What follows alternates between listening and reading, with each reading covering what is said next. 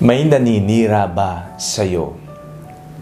Ako po si Father Fiel Pareha at ito po ang ating segment, ang Daily Devotion, na kung saan tayo po ay magdarasal, magbabasa at magninilay kasama ng salita ng Diyos sa buong taon.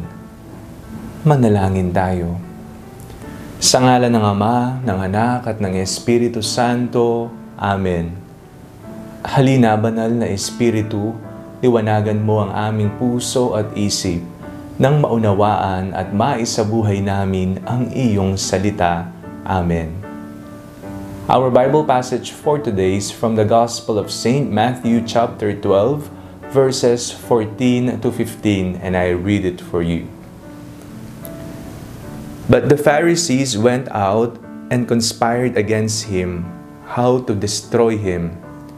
When Jesus became aware of this, he departed.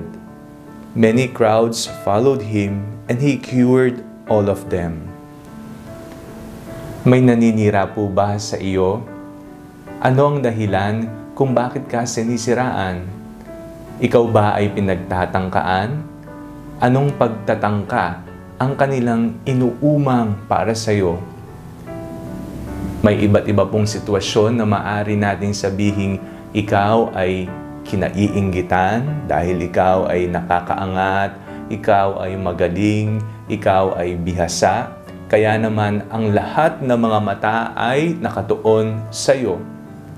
At dahil sa inggit, kung ang inggit ang namamahay at nariyan sa iyong puso, makikita mo ang ibang tao na kailangan siyang ipatumba kailangan siyang siraan upang mapunta sa akin ang lahat ng atensyon. Ang pagkaingit ay tanda ng pagka makasarili. Ayaw mong masapawan, ayaw mong maturuan, hindi ka masaya sa mga biyayang kung anong meron ang iyong kapwa. Hindi po nakaligtas ang ating Panginoong Kristo sa pagkaingit ng iba kaya gusto nilang siraan at patayin ang ating Panginoong Kristo. Sila ay nang umang ng iba't ibang patibong. Hinuhuli nila ang Panginoon sa bawat niyang mga salitang sinasabi upang siya ay dakpin, ikulong, at kalaunan ay patayin. Huwag po sana tayong manira ng ibang tao dahil ito'y tanda ng pagkamakasarili at hindi po ito makadiyos. At kung ikaw naman ay sinisiraan, kung alam mong ikaw ay wala namang masamang ginagawa, ipagdasal mo ang mga naninira sa iyo. At kung kailangan mong magsalita, magsalita ka ng naayon sa katotohanan. Kakampi natin ng Diyos. Kung tayo ay gumagawa ng tama, at tayo ay nagsasabuhay ng mga regalo ng banal na Espiritu, kakampi natin ng Diyos. Ngunit kung ang inggit ang hinaya nating lumason sa ating mga puso, kailangan nating usisain ang ating buhay at magbalik loob sa Kanya. Manalangin tayo. Panginoon, kayo po ang pinagmumulan ng lahat ng biyayang mayroon kami ngayon.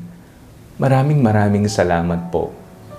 Kung ano man po ang aming pinagdarasal at hindi pa naibigay at nakikita namin sa ibang tao, huwag po sana kaming mainggit. Bagkus, kami maging masaya sa pagpapala na tinatanggap ng aming kapwa. Sa ngalan ni Jesus na aming Panginoon, Amen. Sa ngalan ng Ama, ng Anak, at ng Espiritu Santo. Amen.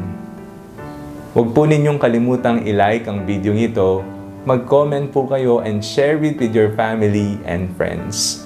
God bless you po.